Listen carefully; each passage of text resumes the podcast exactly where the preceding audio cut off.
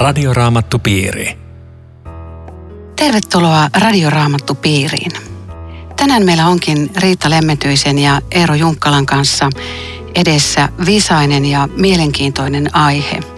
Puhumme antikristuksesta. Käymme siis läpi Tessalonikalaiskirjeen toista lukua. Minun nimeni on Aino Viitanen ja tekniikassa Aku Lundström.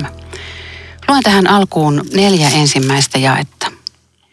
Otamme nyt puheeksi Herramme Jeesuksen Kristuksen tulemisen ja sen, että meidät kootaan hänen luokseen. Me pyydämme, veljet, ette te heti menetä malttianne ja säikähdä, jos joku vedoten hengen ilmoitukseen tai muka meidän puheeseemme tai kirjeeseemme väittää, että Herran päivä on jo käsillä. Älkää antako kenenkään millään tavoin johtaa itseänne harhaan. Ennen tuota päivää näet tapahtuu uskosta luopuminen ja ilmaantuu itse laittomuus ihmishahmossa, kadotuksen ihminen.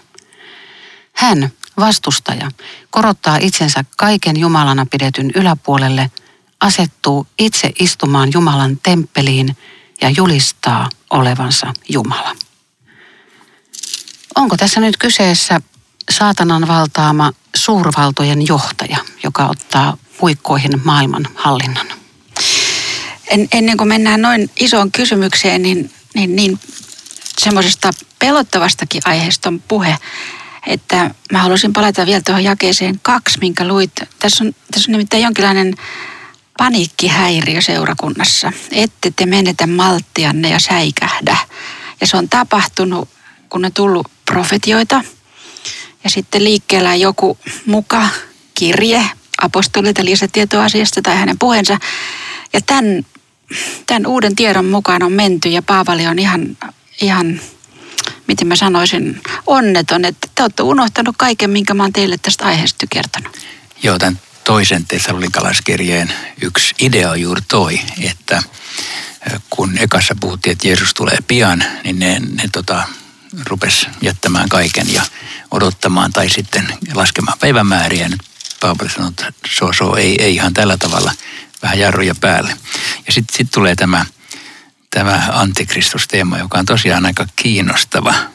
Että siis ennen tuota päivää tapahtuu uskosta luopuminen. Eli ei se nyt ihan huomenna tule tämän mukaan, vaikka ei. toisaalta aina, aina me opetetaan ihan oikein ja Paavali opettaa, että Jeesus tulee minä hetkenä tahansa. Mutta sitten tässä tulee näitä merkkejä. Ja tämä on aika surullinen toteamus uskosta luopuminen, koska sä voit luopua jostain, jonka sä oot omistanut joskus. Ja se heitetään pois. Ja, ja sitten tapahtuu nyt mitä suuremmassa määrin. Kenen uskosta luopumisesta tässä puhutaan? Yksityisen ihmisen, seurakunnan, maiden, kansojen, valtioiden, koko maailman. Siis kenen uskosta luopuminen tapahtuu? Niin, tähän voi olla siis Riitta viittasi nyt tuossa niin kuin, että joku voi luopua uskosta, mikä on kyllä raamatullinen totuus. Mutta tämä voi tarkoittaa kyllä tämmöistä luopumisen ilmapiiriä, taikka siis, että seurakunnissa tapahtuu sitä, että siellä luovutaan selkeästä kristillistä opetuksesta ja uskosta. Niin ja nyt, kun ton sanot, niin vähän kyllä hätkähtää, koska kyllä nykyään on semmoistakin opetusta, että otetaan vähän sieltä ja täältä ja itämaisten uskontojen viehättävyys on, on voitu panna matkaan mukaan. Ja, eli se, että Jeesus on ainoa tie pelastukseen, niin sitä voi kysyä, että kuin selkeänä meillä on tämä oppia usko jäljellä. Kyllä, ja siitä luovutaan, niin ollaan luopumuksen tiellä. Joo. Mm. Eikö teille tullut mieleen tästä kadotuksen ihmisestä jollakin tavalla Juudas? Mä jotenkin sain semmoisen assosiaation sinne. Mulle ei kyllä tullut mieleen. Olisiko pitänyt? Ei. Mä, mä, mä pohdin tässä, että eikö tässä ole yksi ihminen nyt, joka joka, joka on luopunut Jumalasta ja hän jollakin tavalla tämä, että niin kuin vihollinen personoituu johonkin henkilöön. Me, meillähän oli Johanneksen kirjeet. Sie, siellä muistaakseni, siellähän Johannes sanoi, että antikristuksia on jo liikkeelle. Tämmöisiä esihahmoja, mitä se sitten suuremmassa mittakaavassa on. Eikö vaan? Kyllä, ja siis tässähän puhutaan nyt antikristuksesta, vaikka sitä sanaa ei käytetä, paitsi kiinnostavaa kyllä Raamatun kääntäjät ovat otsikoineet tämän luvun vastustaja, pilkku, antikristus. Yeah. Mutta sitä sanaa käytetään ainoastaan Johanneksen kirjeissä. Mutta siitähän tästä koko ajan on kysymys. Siis tämä on joku sellainen henkilö, niin kuin tuossa ainoa alussa kysy. Joku sellainen henkilö, joka ö, on ottamassa vahvaa roolia maailmassa tai kirkossa tai joka paikassa, jota kutsutaan sitten monilla termeillä kadotuksen ihminen, vastustaja. Laittomuus ihmishahmossa. Joo, asettaa mm. itsensä kaiken yläpuolelle Jumalan vertaiseksi. Mutta, mm. mutta tämä, tämä jää neljä, minkä just äsken luit, niin tässä on niin häkellyttävä itsetunto, korottaa itsensä kaiken Jumalana pidetyn yläpuolelle, asettuu istumaan Jumalan temppelin, julistaa olevansa Jumala, ei yhtään vähempää. Mulle tulee mieleen se, se käärme ja, ja Adam ja Eeva, joka, jotka tähän samaan harhaan meni, että tota, jos tommoseksi pääsis, niin, niin sun hedelmä meille kelpaa mä kuvistelen mielessäni, että jos tällainen tyyppi ilmaantuu, niin hän tuskin sanoo, minä olen Jumala, mm. vaan hän ottaa sen roolin. Et jossa, no, vähän niin kuin joku Pohjois-Korean hallitsija sille kansalle, että, että se on sellainen yksivaltias, jota pitää kumartaa ja kunnioittaa ja menee pääpoikki, jos ei sitä tehdä. Mutta että se, se, ainakaan se ei sano, että minä olen antikristus. Ei varmasti. Vaan, vaan se, se ottaa sen se rooli, joka ikään kuin huomaamatta ö, mm. panee ihmiset palvomaan ja kumartamaan. Toi on mielenkiintoinen, että sanotaan kuitenkin, että julistaa olevansa Jumala. Et, eikö meillä ole joskus antiikin ajoissa ja historiassa tämmöisiä tyyppejä, jotka on sanonut olevansa Jumala ja sitten ne voi, voi ne on kuullut? On, on, joo. Joo, keisarit. Joo, mun pitää ehkä perua puheita, niin voihan se sanoakin keisarit on ollut jumalia ja faaraut on ollut jumalia ja kyllä tätä on ollut. Ja voihan tuolla, että historia menee niin, niin paljon takaisinpäin, että, että me kohta Jumalana pidetään jotakuta. Mutta se, mitä sä sanot, tota, sehän on silleen totta, että myöhemmässä osiossa että kerrotaan sitten, miten, miten tämä persona operoi ihmeillä ja tunnusteolla. Eli se viittaa siihen, että ei, ei mitenkään härski, iljettävä julistus, vaan hei kattokaa, tämähän on just sitä, mitä, mitä joskus te, Jumalakin on tehnyt ihmeitä ja tunnustekoja, siis tavattoman samankaltainen ja syvästi uskonnollinen. Joo, mutta sitten mä mietin tällaista asiaa. Mä en tiedä, mitä mieltä te olette tästä. Että tämän perusteella me nyt niin odotetaan, että tarvitsisi tulla joku tämmöinen supersankari, ja että Jeesus ei voi tulla takaisin ennen kuin koko maailma on jonkun kaveri hanskassa. No tämähän olisi vähän liian helppo kuvio tavallaan, että okei, me odotamme, ei ole vielä tullut, Jeesus ei voi tulla vielä pitkään aikaan, täytyyhän tuommoisen tyypin tulla ensin.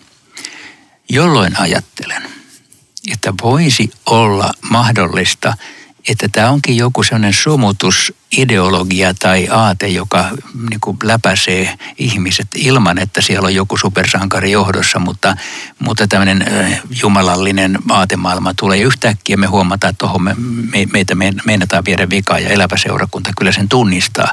Mm. Mutta tämmöinen suuren antikristillisen hahmon odottaminen voi viedä vähän niin kuin vikasuuntaankin ja ajatella, että pitkät ajat vielä ennen kuin tuommoinen on mahdollista. Siis mä, mä oon kyllä samaa mieltä, että kyllä se voi olla niin kuin kreikaksi sanotaan typos. Siis joku tämmöinen, jolla kuvataan sitä kehitystä, mikä on tuleva. Koska se olisi todella helppoa. Että tämmöistä kannattaisi muuta kuin parilla lauseella kertoa, että tämä kaveri tulee ensin, että sitten kun tämä on ohi, niin sitten you know, että mm. on tämä vaikeampaa. Joo, Mä, mä en ehkä tässä ajattelisi sitä, että ihmiset niin lepsuuntuu, että joo, ei se vielä ole tullut. Että se, sehän tarkoittaa sitä, että ei oikeastaan välitä koko asiasta. Eli on niin kuin, kun ne kymmenen morsiusneitoa, niin ne tyhmät siinä, jotka ei niin kuin valmistaudu mitenkään. Silloinhan ne on niin kuin sen kaltaisia. Mutta että mutta tämä, tämä, mikä sitten on myöskin mielenkiintoista tässä, niin on tämä temppeli. Jumalan temppeli. Että et nähdäänkö me tämä nyt niin kuin fyysisenä temppelinä vai, vai ihmistemppelinä? Se on, Siihenhän sä viittasit. Niin. Joo, se on kiinnostava ja, ja vaikea, koska äh, siinä nyt on tietenkin ekaksi tulee mieleen juutalaisten temppeli, joka pitäisi rakentaa uudestaan ja ehkä osittain tällä perusteella, jos tai jollain muulla perusteella jotkut kristitytkin ajattelee, että vielä täytyy rakentaa kolmas temppeli. Ja voi olla, että se rakennetaan, mutta ei se ihan varmaa ole mun mielestäni raamatunkaan valossa. Ensinnäkin se pitää rakentaa täsmälleen siihen paikkaan, missä Kalliomoske ja Jerusalemissa on nyt ja se paikka on varattu. Mutta voihan se siitä häipyä, jos, jos tulee jotakin semmoisia. Eli Jumalan temppeli-nimitystä käytetään nimenomaan Jerusalemin siitä. Se on aina se ykkösmerkitys. Se on se ykkösmerkitys. Joo. No sitten kakkosmerkitys on se, että se on Jumalan seurakunta. Mutta ajatus, että antikristus asettuu Jumalan seurakuntaan, on mun mielestä absoluuttinen mahdottomuus. Se voi kyllä asettua jonkinlaiseen kirkkoorganisaatioon kenties, mutta ei se Jumalan seurakuntaa voi tulla. Ja temppeli taas ei ole mikään organisaatio, vaan se on... Se on mutta hän pukeutuu susilammasten vaatteisiin. Joo, mutta ei se, voi, ei se uskovainen ole. Ei, ei se voi tulla siis osaksi Jeesuksen omien muodostamaa Kristuksen Mutta kun sanotaan, että uskosta luovutaan. No sitten se on se Sen jumalaton, se on jumalaton temppeli, kirkko, mutta se taas ei ole Kristuksen kirkko. Joo. En mä tiedä, mä mietin mä, mä, mä, mä, mä ajattelin ihan samalla lailla, että et, ei, ei minusta Paavali niin tässä kerro, miten kehnosti kirkon asiat menee ja sitten sieltä nousee tämmöinen, vaan, vaan on, jo, on jostakin vielä, vielä niin kuin isommasta ilmiöstä kyse. Eikä, eikä se temppeli välttämättä ole. Nythän se olisi sitten seurakunta, jos temppeliä ei rakenneta. Mutta mut mielenkiintoista on, on tämä, että, että te tiedätte, mikä häntä vielä pidättää. Mm. Eli niille nyt kerrottiin jotakin, mikä meiltä pimitettiin. No mikä se on? Onko sulla arvaus? Niin. No mulle tuli mieleen se sana, mikä meillä täällä oli Matteuksesta. Evankeliumia on julistettava kaikille kansoille, sitten tulee loppu. Et yksi, yksi mun miete tässä on se, että voisiko se olla tämä, joka pidättää, että tämä hyvä sanoma julistetaan sitten on aika tulla tämän hahmon esiin. Mikä sun tarjous olisi? Tähän on paljon esitetty erilaisia vaihtoehtoja, joista musta mikään ei ole itsestään selvästi ylitse muiden. On esitetty, että olisi joku tällainen paha asia tai joku tällainen hyvä asia, mutta koska Paavali kirjoittaa sen tällainen salaperäisesti, että kuulijat luultavasti tiesi sen, mutta nyt lukija ei siitä enää saa kiinni. Niin kyllä mä pidän itse asiassa tota, Riita, sun selittämässä vaihtoehtoa parhaana, koska Jeesuskin sanoessa lopun ajan tällaisia luetteloita, mitä tapahtuu, niin siellä on just tämä, että evankeliumi pitää saada kaikille kansoille ja sitten tulee loppu loppu. Eli että jos evankeliumi ei ole vielä saarnut mm. kaikille kansoille, eli siinä on vielä meillä tehtävä, se voisi olla se, mutta kyllä se meille salaisuudeksi jää, tämä, mm. tämä pidättäjä. Joo, mutta mut sen se kertoo, että, että tämä hahmo tai tämä ilmiö ei voi astua areenalle ennen kuin Jumala antaa luvan. Just. Nyt saat tulla. Siis Joo. pahaa hallitaan Jumalan kaikki valtioidella siinä, missä kaikkea muutakin. Joo, juuri näin. Ja ilmestyskirjassa, kun puhutaan vastaavista tyypeistä, niin sanotaan, että pedolle annettiin valta. Ja se passiivi kertoo, että Jumala antaa. Jumala antaa sen. Niin. Ja tähän on aivan huikea tämä kahdeksan, että kun se tulee, niin Herra Jeesus on surmaava suunsa henkäyksellä ja tuhoava tulemisensa kirkkaudella. Siis että ajatellaan, että joku vaan vähän hönkäsee, niin, niin tota, homma on selvä. Joo, se on vahva kuva. Tätä, vai tarkoittaisiko se jotakin niin kuin herra, Herran sana tai olisiko se kuva, kuva myöskin siitä? Että mulle tuli, kuulkaa, siis, mun tuli ihan tämmöiset vanhan ajan lohikäärmet ja kaikki tämmöiset, kun aina, aina tota se, tulee se lieska sieltä suusta ja se tuhoaa kaiken. Ja Raamatussa puhutaan Jumalasta tulena. Ja, ja sitten kun Jeesus tulee ja hönkäsee vaan, Joo. niin se Jumalan tuli niin kuin... Mutta musta, mulle taas henkäyksestä tulee mieleen, kun luomiskertomus, jossa Jumala puhalsi ihmiseen. Niin, niin ja. ja nyt siitä tuli elävä, elävä ihminen. Eli tämmöinen Jumalan puhallus riittää ja. Niin. kaatamaan vastustajan. Luova ja tuhoava. Hmm. Mutta mut nämä on kuitenkin siis tosi pelottavia juttuja. Aina sä voisit lukea vielä tuon 9 ja 10. Vääryyden ihminen tulee saatanan vaikutuksesta suurella voimalla, tehden petollisia tunnustekoja ja ihmeitä – hänen vääryytensä pettää ne, jotka joutuvat kadotukseen, koska he eivät ole rakastaneet totuutta, joka olisi pelastanut heidät. Tämä on Radioraamattu Piiri. Ohjelman tarjoaa Suomen raamattuopisto. www.radioraamattupiiri.fi Jatkamme Riita Lemmetyisen ja Eero Junkkalan kanssa keskustelua antikristuksesta ja hänen ilmestymisestään. Minä olen Aino Viitanen. Luin tuossa alle jakeita, joissa kävi ilmi, että, että saatana tekee petollisia tunnustekoja ja ihmeitä ja Ja ne joutuu kadotukseen, jotka ei rakasta totuutta. Minkä takia nämä ihmeet ja merkit on meille petollisia? Siis tästä tulee mieleen se Lutherin sitaatti, että saatana on Jumalan apina, koska tota, Jeesuksissa sanotaan aina aika ajoin, että hän teki suuria ihmeitä ja tunnustekoja. Apostolit teki ihmeitä ja tunnustekoja. Nyt saatana käyttää tätä samaa, eli se, että nämä ilmiöt astuu areenalle, ei kerro vielä, mikä se lähde on. Ja se, mikä minusta on petollista tässä on se, kun monta kertaa, kun mä oon jutellut ihmisten kanssa jostakin ihmeestä, niin se vastaus on se, että mutta kun se toimii, totta kai se on hyvää. Ja se, se on se hyvältä ja sairaus paranee. Ja, ja tässä on se vaara, että kun tämmöistä alkaa tapahtua, niin ihmisen reaktio on, on tämä ja se riittää hänelle, mutta se ei riitä. Joo, näitä ihmetään. Merkkihän teki jo Faaraon niin. tyypit siellä vanhan testamentin aikana, että se oli nimenomaan tämmöinen Jumalan jäljittelyooperaatio. Ja tämä on siellä huolestuttava, että... Joo, mutta ainoastaan Mooses sai sitten ne sammakot häviämään. Ne, ne, ne ei pystynyt enää siihen. Jossain oli eroja, ja tässäkin täytyy jossain olla ero. Mutta mä luulen, että se ero ei ole ihmeiden suuruudessa. Se ei ole siinä, kumpi tekee isompia viime kädessä, vaan siinä, niin kuin sä taisit Riitta viitata siihen, että missä hengessä, mikä on se sanoma tämän takana, mikä on se viesti, mitä näille välitetään. Siis meidän pitää yrittää nähdä, kuka täällä on takana ja mitä se sanoo näillä. Ja, ja sen takia varmaan Paavali viittaa tuohon, että, että näitä, nämä ilmiöt tavallaan seuloo joutuvat kadotukseen ne, jotka eivät ole rakastaneet totuutta. Tämä on joku semmoinen erittäin tärkeä juttu tässä. Mikä on totuus?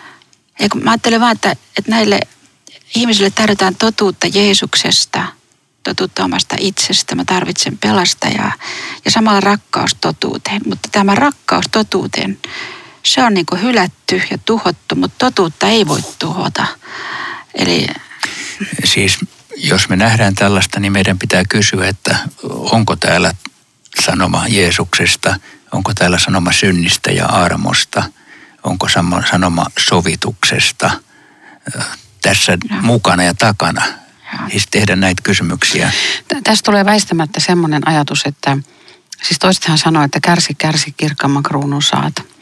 Mutta eihän tämän perusteella voi vetää sitäkään niin, kuin niin suoriksi, että ei Jeesus koskaan paranna että, tai tee ihmeitä. Että, että meidän pitää vaan täällä nyt kärsiä ja riippua siinä ristin evankeliumissa, niin kuin täytyykin. Mm. Mutta että, että tästä, tästä voi tehdä äkkiä niin kuin suuntaa jos toiseen niin kuin väärää oppia. Että missä, missä se on se balanssi? Siis mä ajattelen, että Jeesus parantaa aina niin, että hän haluaa pyrkiä sen ihmisen sydämen herraksi.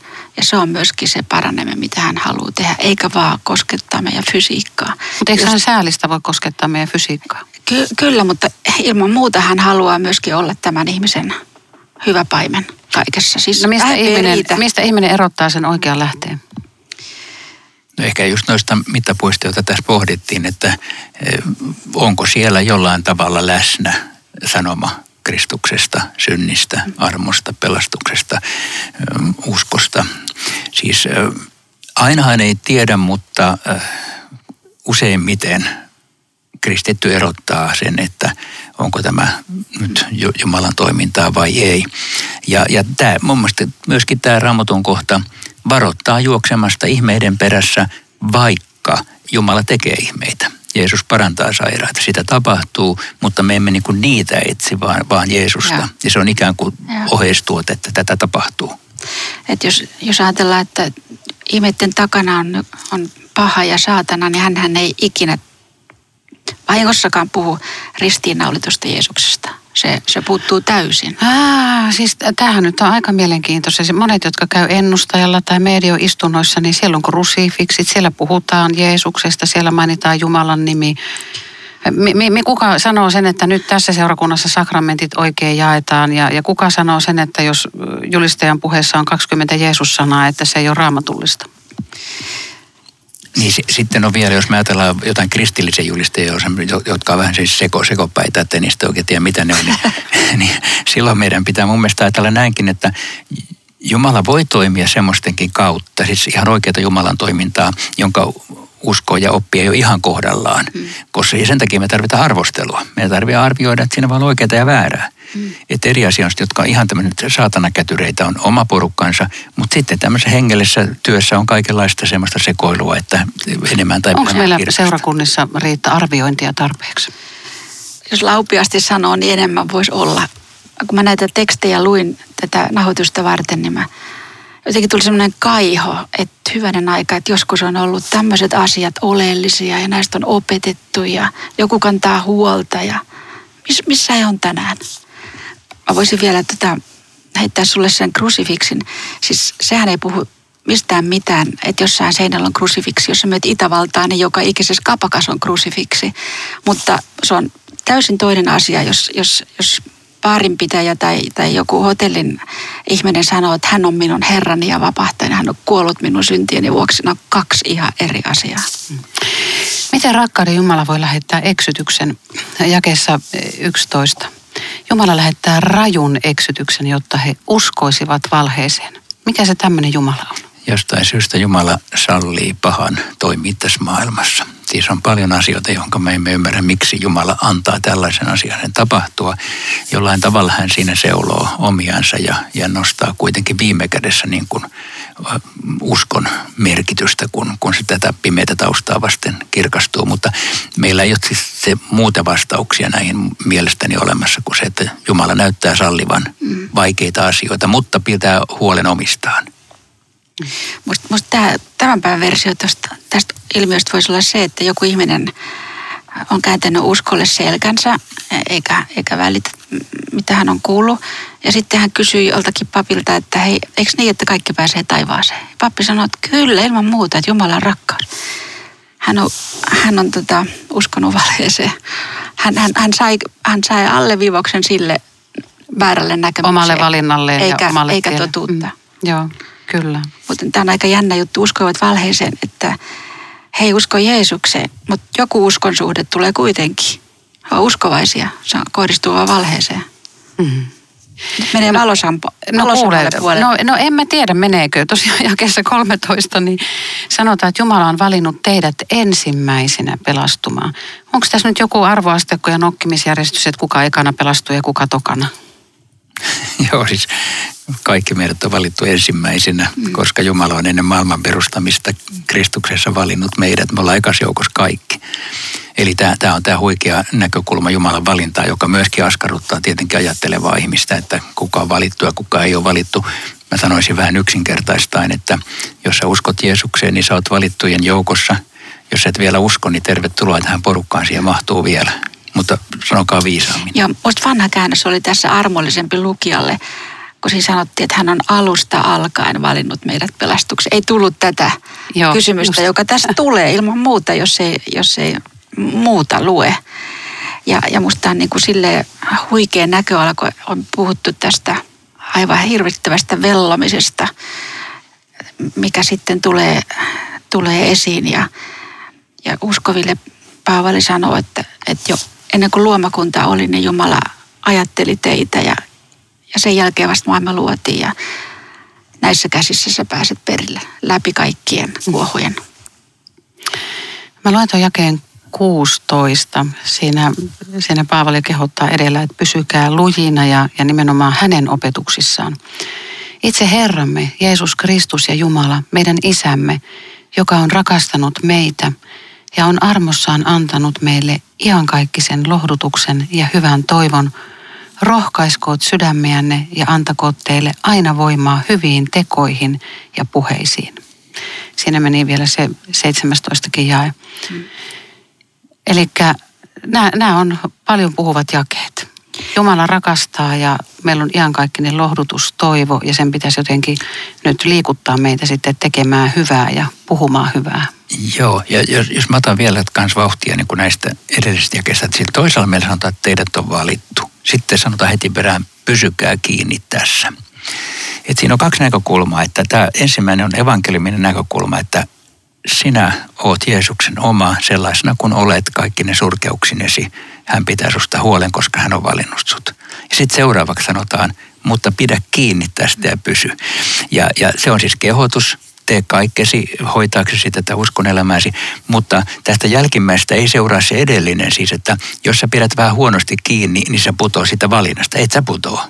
Sä, oot siinä valittujen joukossa, vaikka sulle räpeltäisit kuinka tässä uskossa, mutta ota se tosissas. Näin mä luen niin kuin tämän kokonaisuuden. Joo, toi oli hieno, hieno juttu. Ja mm, tässä on vielä monenlaista näissä jakeissa, mitä, mitä luit, mutta mä ajattelin tätä jaetta 16, että jos mä kirjoittaisin tämän mun tietokoneella, itse Herramme Jeesus Kristus ja Jumala meidän isämme, joka on rakastanut, niin se korjaisi mulle. Tässä tähän pitää laittaa monikko. Ovat rakastaneet. Se korjaa mulle aina tämmöiset. Kaksi subjektia – ja sitten vaan pannaan on rakastanut. Ja musta no, tämä oli mikä, aika... Mikäs virhe tässä on? Ei, niin, siis tietokone... Isä ja poika niin, on yhtä, mutta se on tietokone aika ei ymmärrä sitä.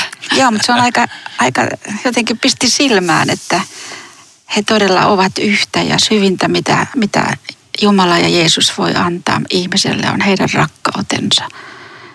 Se sitoo heidät ja se sitoo meidät heihin. Mun mielestä iankaikkinen lohdutus on upea. Se, se lohtu, niin se ei lopu ikinä. Iankaikkinen lohdutus. Eihän semmoista niin järki ymmärrä. Ei. Tämä 14 jäi muuten, kun me ollaan kaikki julistustyössä.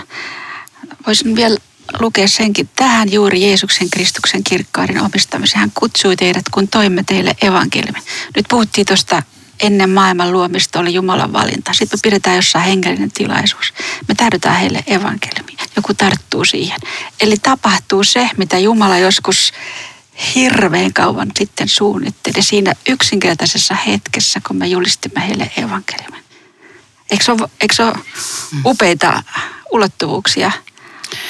Mitä te sanoisitte nyt kuulijalle, joka haluaa pelastua, mutta ei tiedä, miten se tapahtuu?